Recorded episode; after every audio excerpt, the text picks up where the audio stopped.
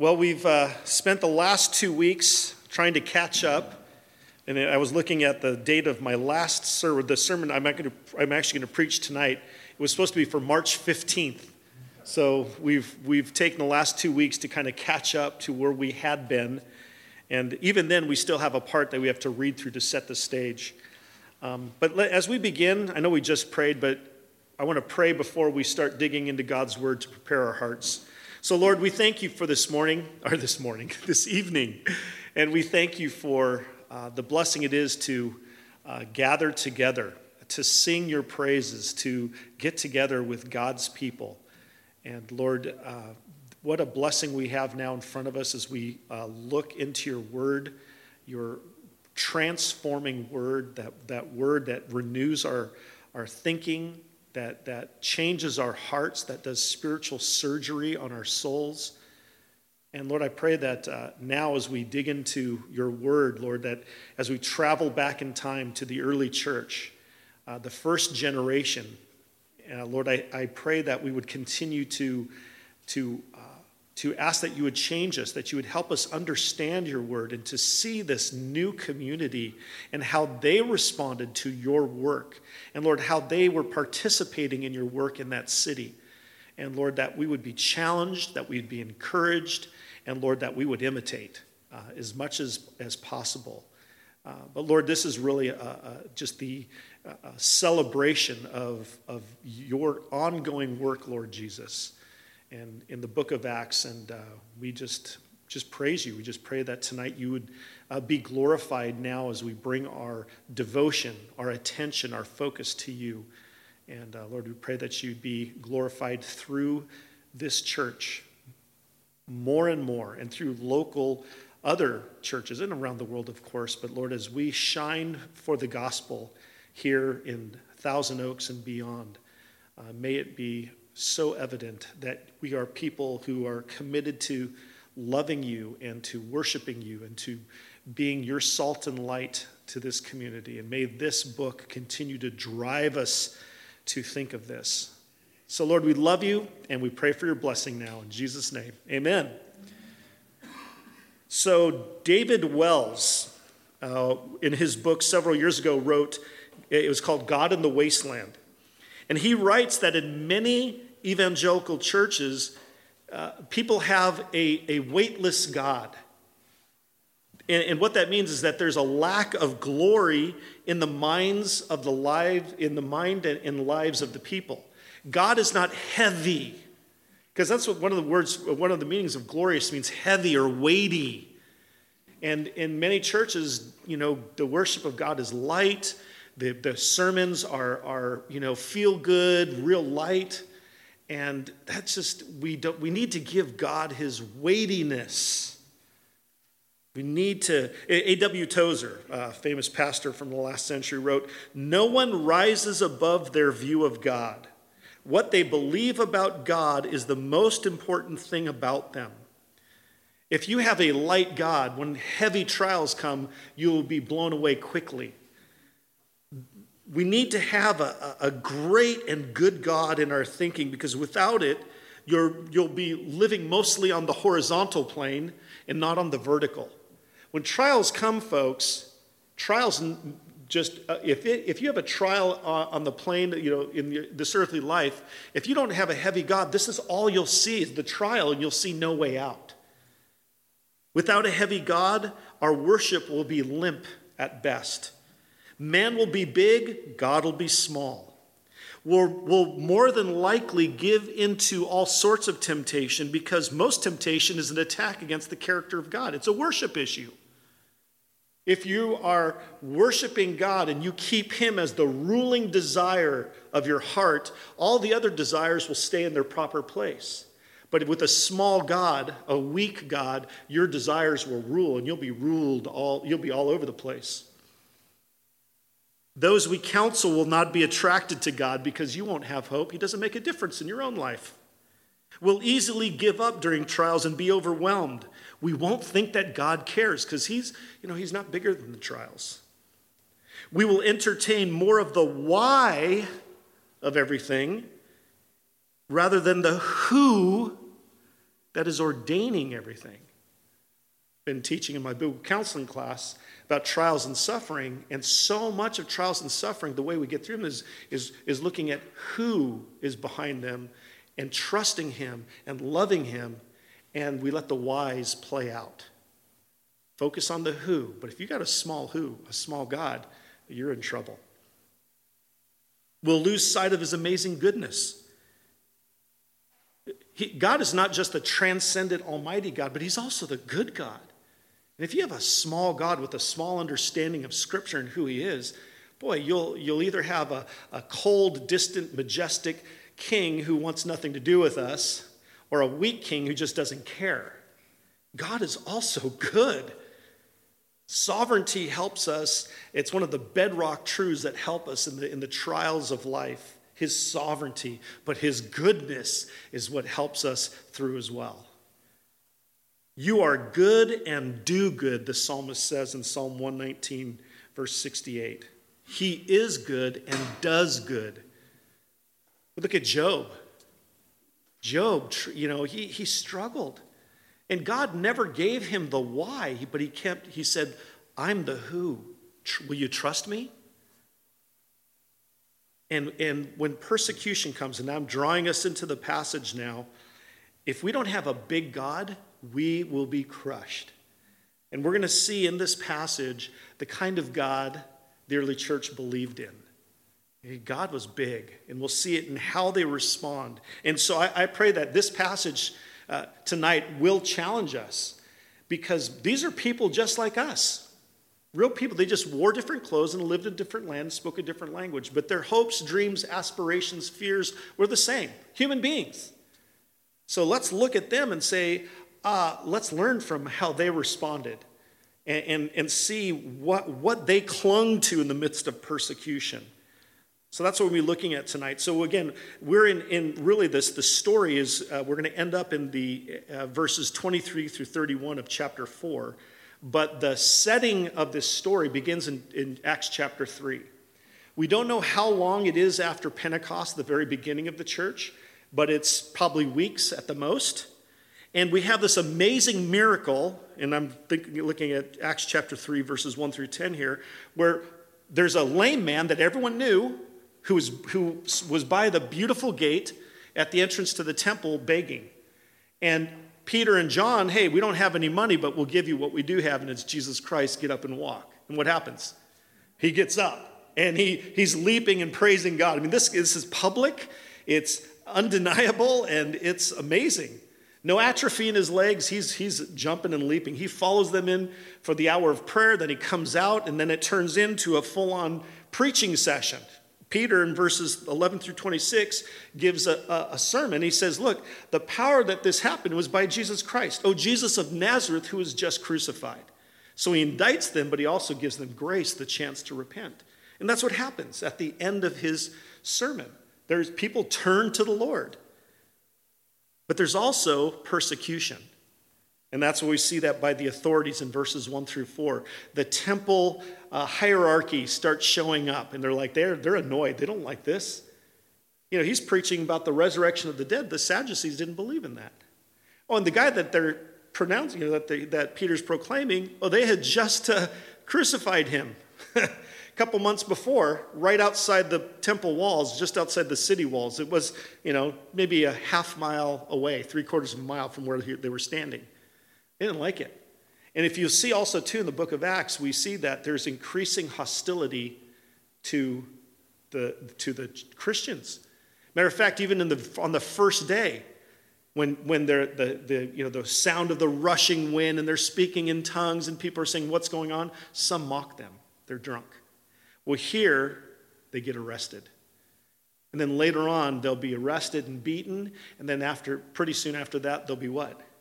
Killed by Stephen, the first martyr. And this is a threat to the early community, right? There's hostility. So the question is, what's going to happen to the church? So we have to understand what's happening here. How will the early church respond? Yeah, there's powerful things going, happening here, but now there's, there's pushback there's oppression, there's persecution because of the name of Christ.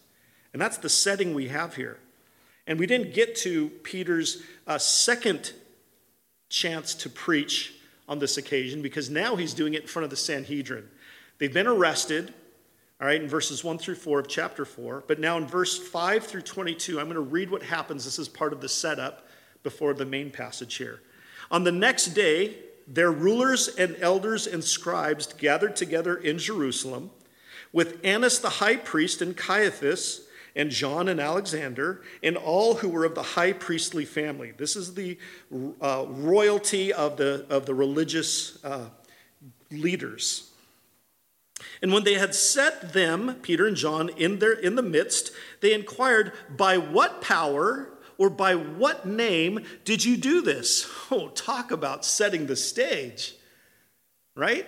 And by the way, we see here Jesus, when he told the, you know, the disciples before the resurrection, he says, hey, don't worry about what to say but when you stand before kings and, and the leaders of the world. You'll know what to say when it's time. And we're seeing this happen right here.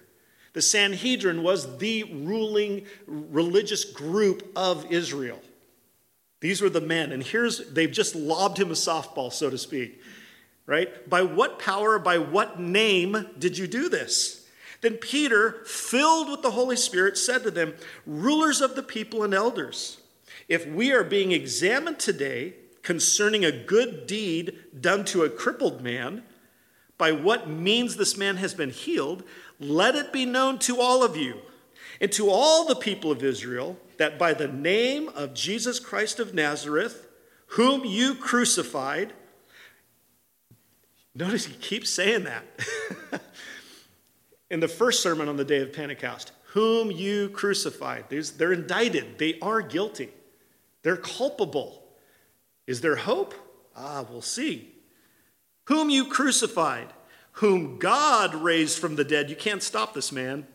By him, this man, this crippled man, formerly crippled man, is standing before you well. This Jesus is the stone that was rejected by you, the builders, which has become the cornerstone. So he's referring to an Old Testament prophecy. He's saying, You guys fulfilled it. he's, the, he's the cornerstone. You're the ones who rejected him. You're indicted. Look at verse 12. And there is salvation in no one else. For there is no other name under heaven given among men by which we must be saved. So, right there, folks, just, and let's just stop there. Christianity is an exclusive religion. Uh, we, I have friends who don't believe this, who have other religious faiths, and, and when it comes down to, well, we're all going to heaven, we all have a different slice of the pie, there's different roads, I'm like, I have to respectfully disagree. Not because I'm smarter than you, but no, Jesus said it in John 14, 6. I am the way, the truth, and the life. No man gets to the Father except through me then Peter repeats it in front of the Sanhedrin, the high religious court of the land of the one true religion. Remember, there were all the other religions were false. The only one place you could, could worship God before Jesus came was at the temple. That's the only true God. And to them, he said, it's Jesus Christ specifically. We're, we're really narrowing down that, that narrow road Jesus talked about. It's very, very narrow. There's one entrance it's through Jesus Christ. Pilgrim's Progress, the wicket gate. Now, when they saw the boldness of Peter and John and perceived that they were uneducated common men, they were astonished. These are Galileans. They didn't go to some of our rabbinical schools. They didn't uh, study under Gamaliel or whoever. Well, what's the deal? These fishermen? They were astonished and they recognized that they had been with Jesus. They were marked men. They were marked by Jesus, and because of that, they were becoming marked, marked men. And Jesus says, Hey, if the world hates you, don't forget it hated me first. They're marked. They were marked by Jesus because of how, of who he was and, and the teaching, and, and they had been marked because they, they saw him in his resurrected uh, he was resurrected, he was alive. And they saw him and they learned from him for almost, what, six weeks. They're marked, they've changed. Peter, chicken to brave. He, foot and mouth before, and now he's preaching clearly. Uh, he's confronted by a servant girl the night of betrayal, and he denounces Jesus here. He's standing in front of the highest court of the land, and he's proclaiming Jesus. Transformation. They've been marked by Jesus. But seeing the man who was healed, this time about the, these religious leaders, but they saw the man who was healed standing beside them, they had nothing to say in opposition. Uh, proof is right there the crippled man for 40 years had been crippled and everyone knew who he was, had been healed in the name of Jesus Christ of Nazareth, the one they mocked, the one they crucified. Uh, oops. You'd think they would say that, right? You think that if I'm there and I saw that happening, I'd say, oh, I was wrong. I repent. But we don't see that. But when they had commanded them to leave the council, they, the religious leaders, conferred with one another, saying, What shall we do with these men? For that a notable sign has been performed through them is evident to all the inhabitants of Jerusalem, and we can't deny it. Therefore, I repent and we believe in Jesus. That's not there in verse 17. They're hard hearted still. But in order that it may spread no further among the people, let us warn them to speak no more to anyone in this name. They know it's in the name of Jesus Christ. The proof is right there. Jesus had done all these miracles during his life, but they were so hard hearted and they loved their position and their power, they refused to give up.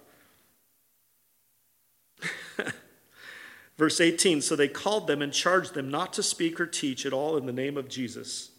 But Peter and John answered them Whether it is right in the sight of God to listen to you rather than to God, you must judge, for we cannot but speak of what we have seen and heard. They are testifiers, they are witnesses of all that Jesus had said and done and of his resurrection. We can't stop. He's God, and we have to obey God. And when they had further threatened them, the religious leaders threatening Peter and John, they let them go, finding no way to punish them because of the people. Isn't it funny? They're afraid of the people, they're not afraid of God. What is the beginning of wisdom that sets you on the right road? The fear of God, according to Proverbs 1 9 and 9 10, or 1 7 and 9 10. They, did, they were afraid of the people. They were finding no way to punish them because of the people, for all were praising God for what had happened. For the man on whom this sign of healing was performed was more than 40 years old. was, this is, again, he'd been that way his whole life. So that does bring us into what happens now in response. So, verse 23, we see the church we see how the church responds to this persecution. They're praying to God, they're proclaiming Him. That's their response. In the face of persecution, I'm just going to read the whole section and then go through it. So, when they were released, Peter and John, they went to their friends and reported what the chief priests and the elders had said to them. And when they, their friends, the church, heard it, they lifted their voices together to God and said, Lord, please end this persecution. Doesn't say that. And when they heard it, they lifted their voices together to God and said, Sovereign Lord, who made the heaven and the earth and the sea and everything in them, who through the mouth of our father David, your servant, said by the Holy Spirit, Why did the Gentiles rage and the peoples plot in vain? The kings of the earth set themselves, and the rulers were gathered together against the Lord and against his anointed.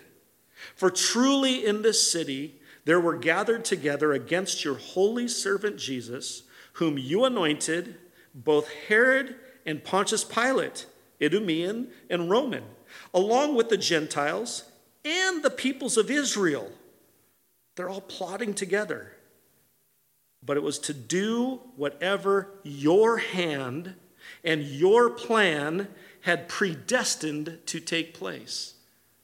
Jesus was not a victim. This is God's plan. It was fulfilling prophecy.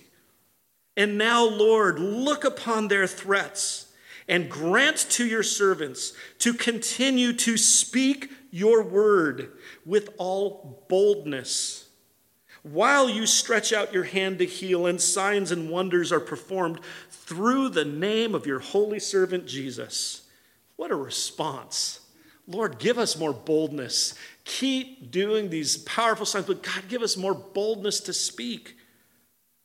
Verse 31 And when they had prayed, the place in which they were gathered together was shaken, and they were all filled with the Holy Spirit and continued to speak the word of God with boldness.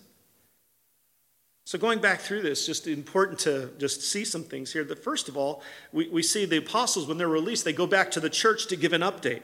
They, they went to go back to say what had been told them. And, and what happens to the new, this new church? What do they do? They actually rejoice and they praise God and, and they plead for Him to keep moving. Again, uh, you know, when we pray for different churches or missionaries around the world if they're experiencing persecution, we pray for the end of persecution. That's not a bad thing to pray for. But we mustn't just pray for that.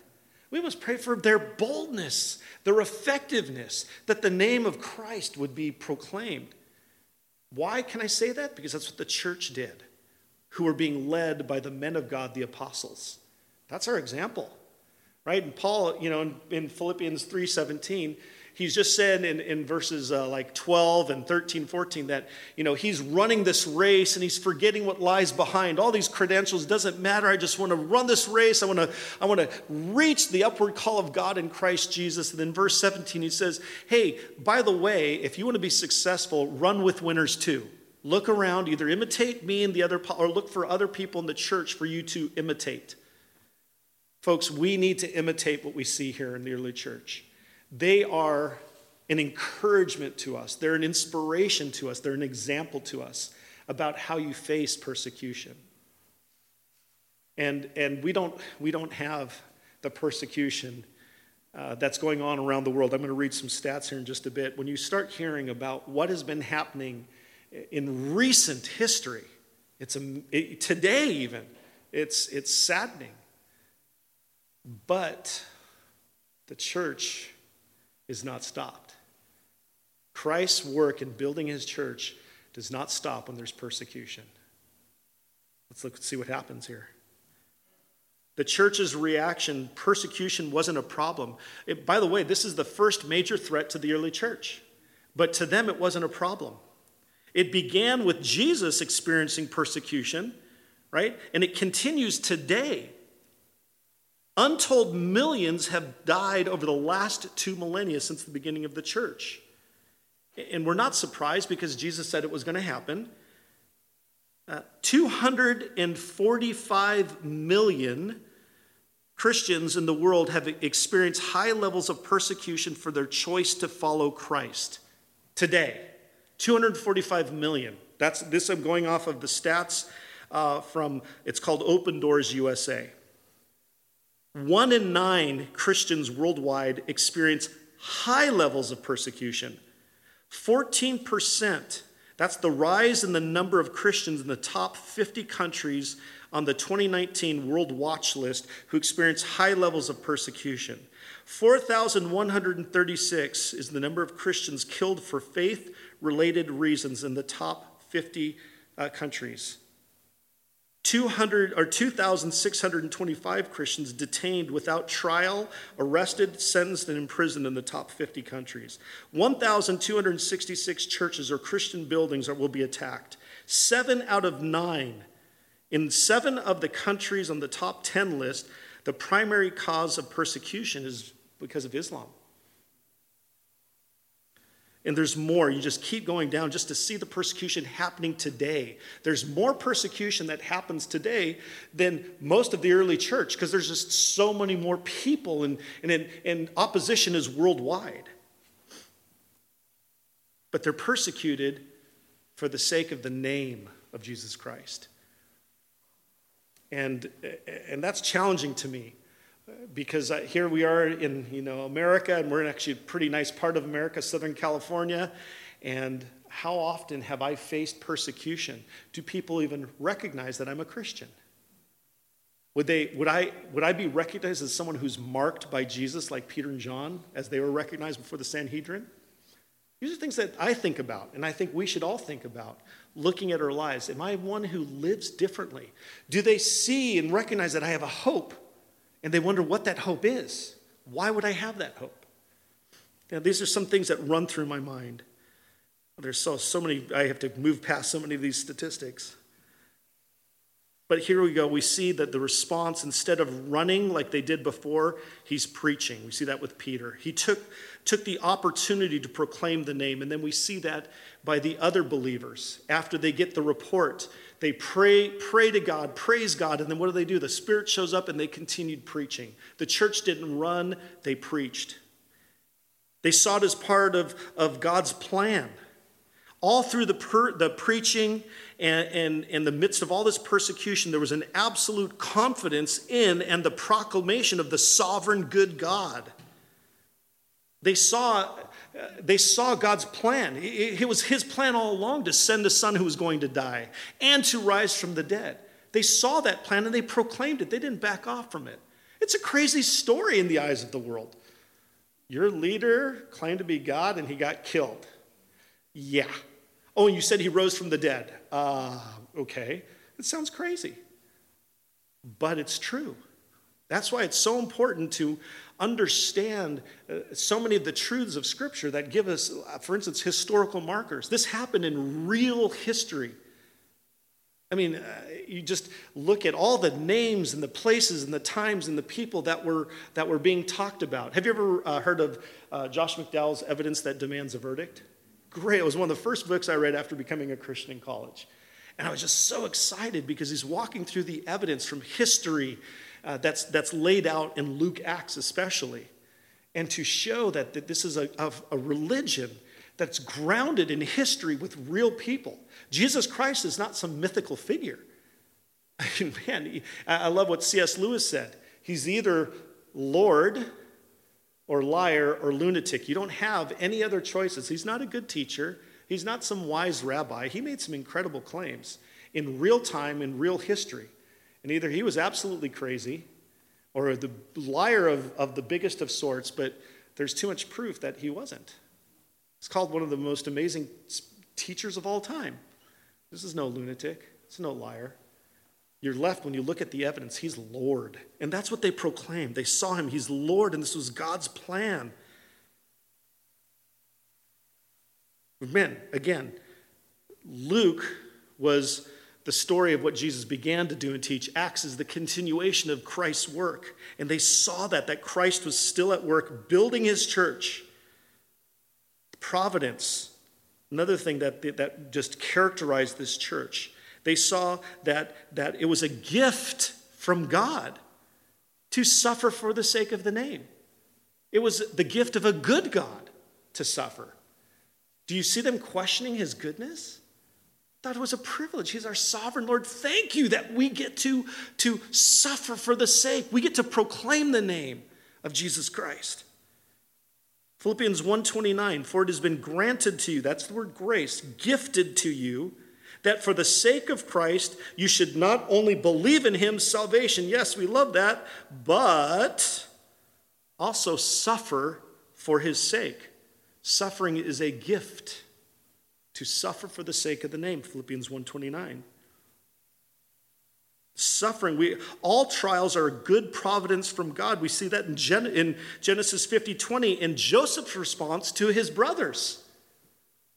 As for you, talking to his brothers, they were afraid after, after Jacob, dad, died that now Joseph was going to use his power to get back at the brothers for all they had done earlier in life.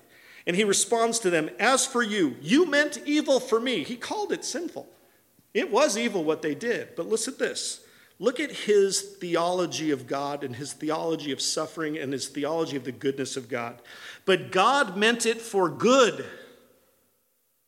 to bring it about that many people should be kept alive as they are today. God sent me ahead so that we could get Egypt prepared so that our family could be saved and preserved. That's what he said. I was just, I just, God just sent me ahead of you, that's all. Now, he used your evil actions to do it, but God is still good, and he does good. He also uses, they saw, they, you know, they, they see, and we show, so should we, we should see that, that suffering is part of, of it's God still working all these things. He even works the bad things together to help us to become more like Christ. You all know this passage, Romans 8, 28 and 29. And we know that for all those who love God, Christians, all things work together for good. Not all things are good, but he's working them together for good, the, both the good and the bad. For those who are called according to his purpose, for those whom he foreknew, he also predestined to do what? And here's the good of verse 28 to be conformed to the image of his son, to be more like Jesus. God is even working persecution to refine us, to make us be more like the Lord Jesus Christ. James 1 2 through 4. Not only is he telling us he's in charge, but he's saying we should consider it all joy. Verse 2 of chapter 1, James. Count it all joy, my brothers, when you meet trials of various kinds, for you know that the testing of your faith produces steadfastness. There's a purpose to trials, and we're supposed to rejoice because of it. And let steadfastness have its full effect, that you may be perfect and complete, lacking in nothing. And we just keep going on. They, they understood that God was behind this and still working out his sovereign plan. So they didn't pray for the end of persecution, they just prayed for more boldness. In the midst of persecution, he was, Peter and John, Peter was given the opportunity to proclaim Christ to the Sanhedrin. He witnessed to them. Amazing. Now remember, there were a couple people already in the Sanhedrin who had believed. Who were they? Just two months previous Nicodemus, Joseph of Arimathea. They were both on the Sanhedrin. And we had somebody else who was closely related to the Sanhedrin at this time, who later becomes a believer. Paul. He's part of the Sanhedrin comes later on, we'll see that he was one of the ringleaders at the stoning of Stephen, which was pronounced by the Sanhedrin. Guys, it's amazing to see they're getting an opportunity and it's not going to waste. And so, what do they, what, they, what did this church do? They, they cried out to the sovereign God. When they heard it, they lifted their voices together to God, and said, Sovereign Lord, who made the heaven and the earth and the sea and everything in them. They're interpreting their lives and their situations started with God, not studies, not polls, not gurus, not influencers. They went to God. His sovereignty, His goodness. And He's a personal God. When they say, Who through the mouth of our father David, your servant, said by the Holy Spirit, this is a God who speaks to His people. The sovereign God is a good God who communicates with his creatures. He comes near. He's the transcendent who comes near. And also, too, we see inspiration here. God spoke through David by the Spirit. This, this, goes, this is one of those verses that talks about the inspiration of the scriptures. These are God's words. What David wrote here, what they quote, it's actually God's words through the mouth of David. And it's referring to the plan of God. They were relying on the prophesied promises of God here in verses, the second part of uh, verse 25 down through 28. Why did the Gentiles rage and the peoples plot in vain? The kings of the earth set themselves, and the rulers were gathered together against the Lord and against his anointed. He's, he's, their quote from Psalm 2. Psalm 2, we have the nations aligning against God's anointed verse 27, and they interpret it as happening right then and there. For truly in this city there were gathered together against your holy servant Jesus, whom you anointed. So he's the Psalm 2 one that they're talking about. Both Herod, an Idumean, and Pontius Pilate, a Roman, along with the Gentiles and the peoples of Israel. They all gathered together. Gentiles and Jews, to do whatever your hand and your plan had predestined to take place. They were plotting, but they were basically doing exactly what God wanted them to do. The nations raging. Amazing. And they were rejoicing at the fulfillment of this prophecy. And folks, you understand, this, this should show us and this should drive into us. No one can stand against God's plan. I mean, there's a lot of fear right now in our culture. You know, COVID, obviously, but also a lot of fear because of the elections and who might be doing what might happen. Folks, who's still in charge? God is. And I know the context here is persecution, but their faith, their absolute confidence should just rock us and make us just, oh, well, we need this. We have more scriptures than they do at this point. The Gospels weren't written yet. They didn't have the letters to the, you know, to the different churches. They didn't have revelation yet. Now they had enough for certain. But folks, we have even more of just God's power on display and his goodness over the centuries. We need to be we need to see their absolute confidence and, and, and grab that, hang on their coattails, and, and take their faith and help us to be encouraged to have that same faith.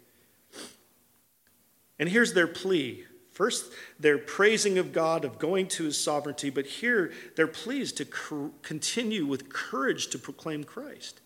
And now, Lord, look upon their threats and grant to your servants to continue to speak your word with all boldness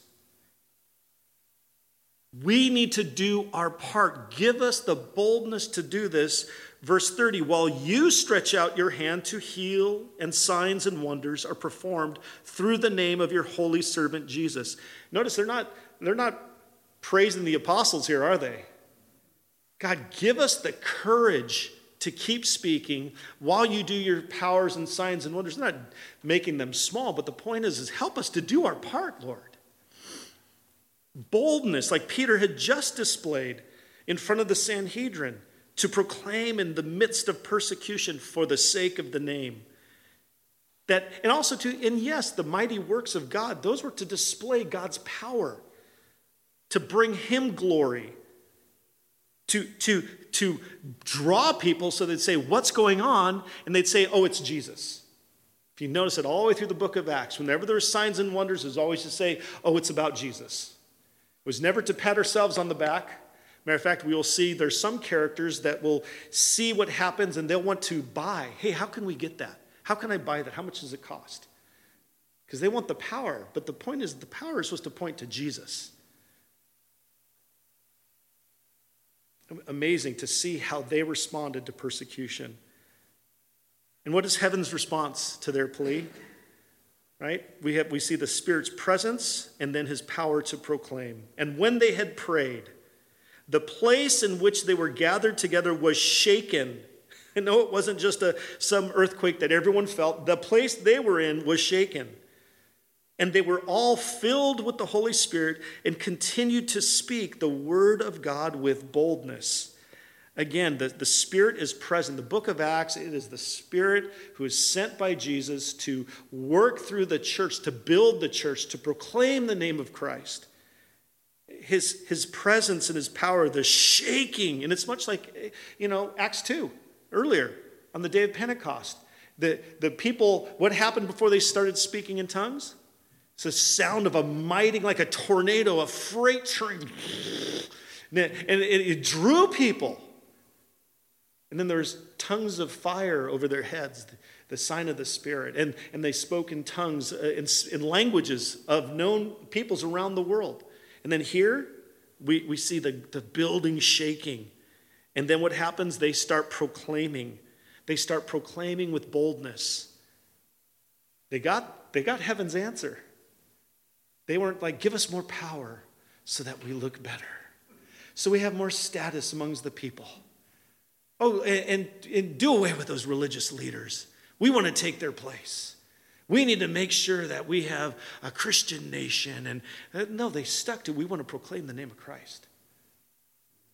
Proclaim the name of Christ. In the midst of everything going on in our culture, proclaim the name of Christ. We have to be so careful as the church in America that we don't get so wrapped up in tying uh, uh, you know, the name of Christ with, with politics. We have to be careful with that. Uh, we can't let people think that this party is the Christian party. We have to be careful. We have to be so careful. We have to be about the name of Jesus Christ. Should we get involved in politics? Absolutely. There should be Christians in every aspect of life seeking to be salt and light.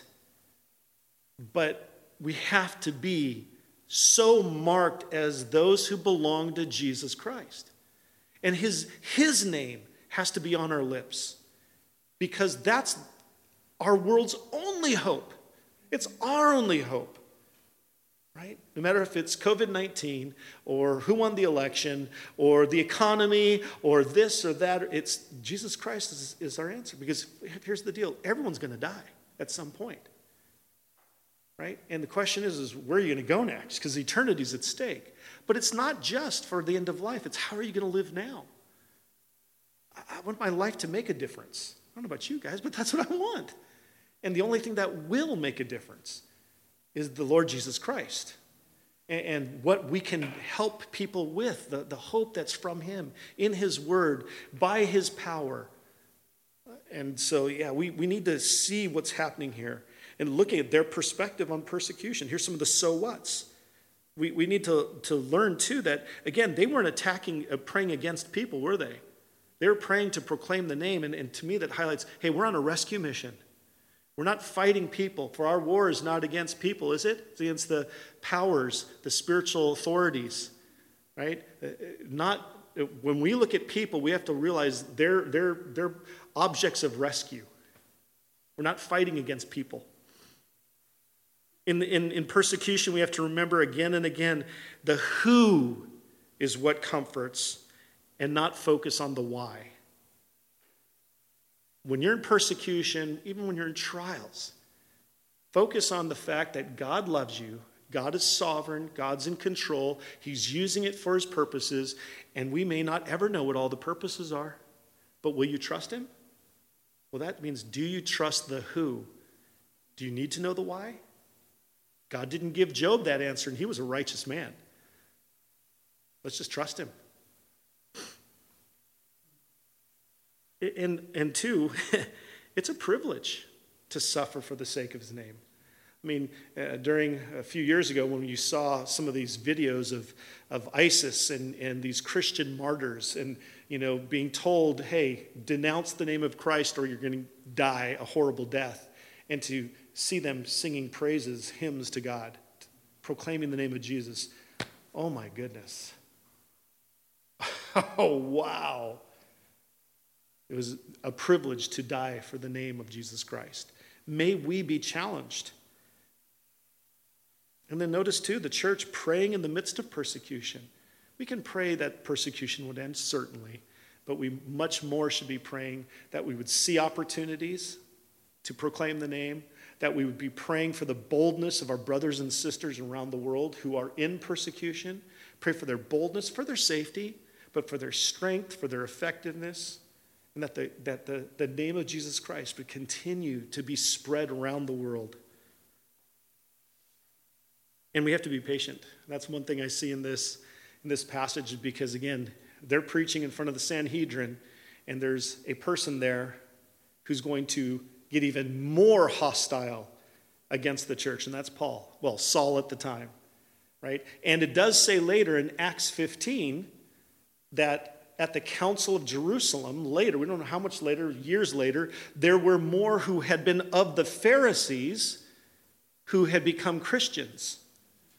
So we need to understand that, that in the midst of persecution, we have to be patient too. We don't know how long a trial will last. We don't know how long persecution. It could come here.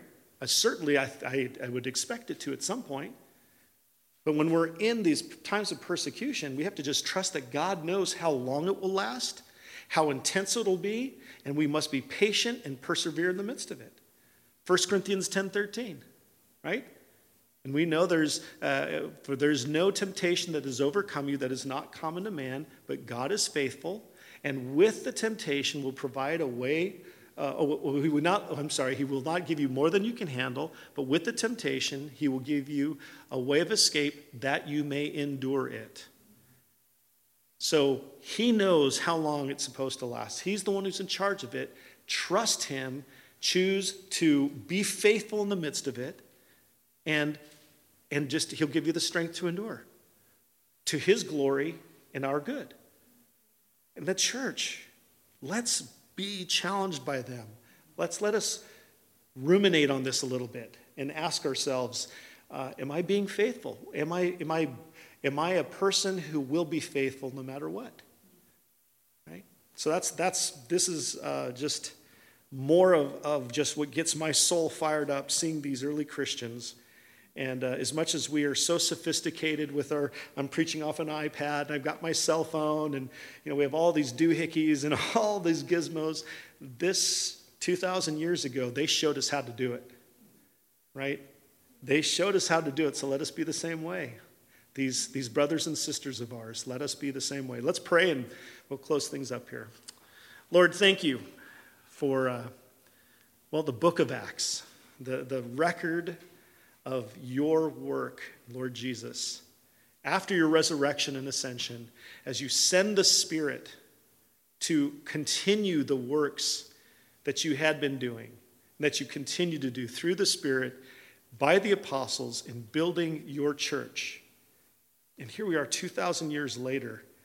And God, we need to see what you've been doing here, but to see these people, regular people, who you transform them by your powerful spirit as they praise you and trust you. They proclaimed your name, the only name under heaven and earth by which men will be saved. The only way to the Father is through your name, Lord Jesus. So, God, I just pray that we would be faithful, that we would be so challenged and encouraged to see you and how you just do your amazing works through regular people. God, you are good and you do good. So, Lord, help us to trust you, our, our good shepherd, our wise king, our powerful creator. Lord, help us to trust you and to uh, follow you and to remember our mission is to be your salt and light to a watching world. We love you, Lord. Thank you. And we just pray for your blessing now. In Jesus' name, amen.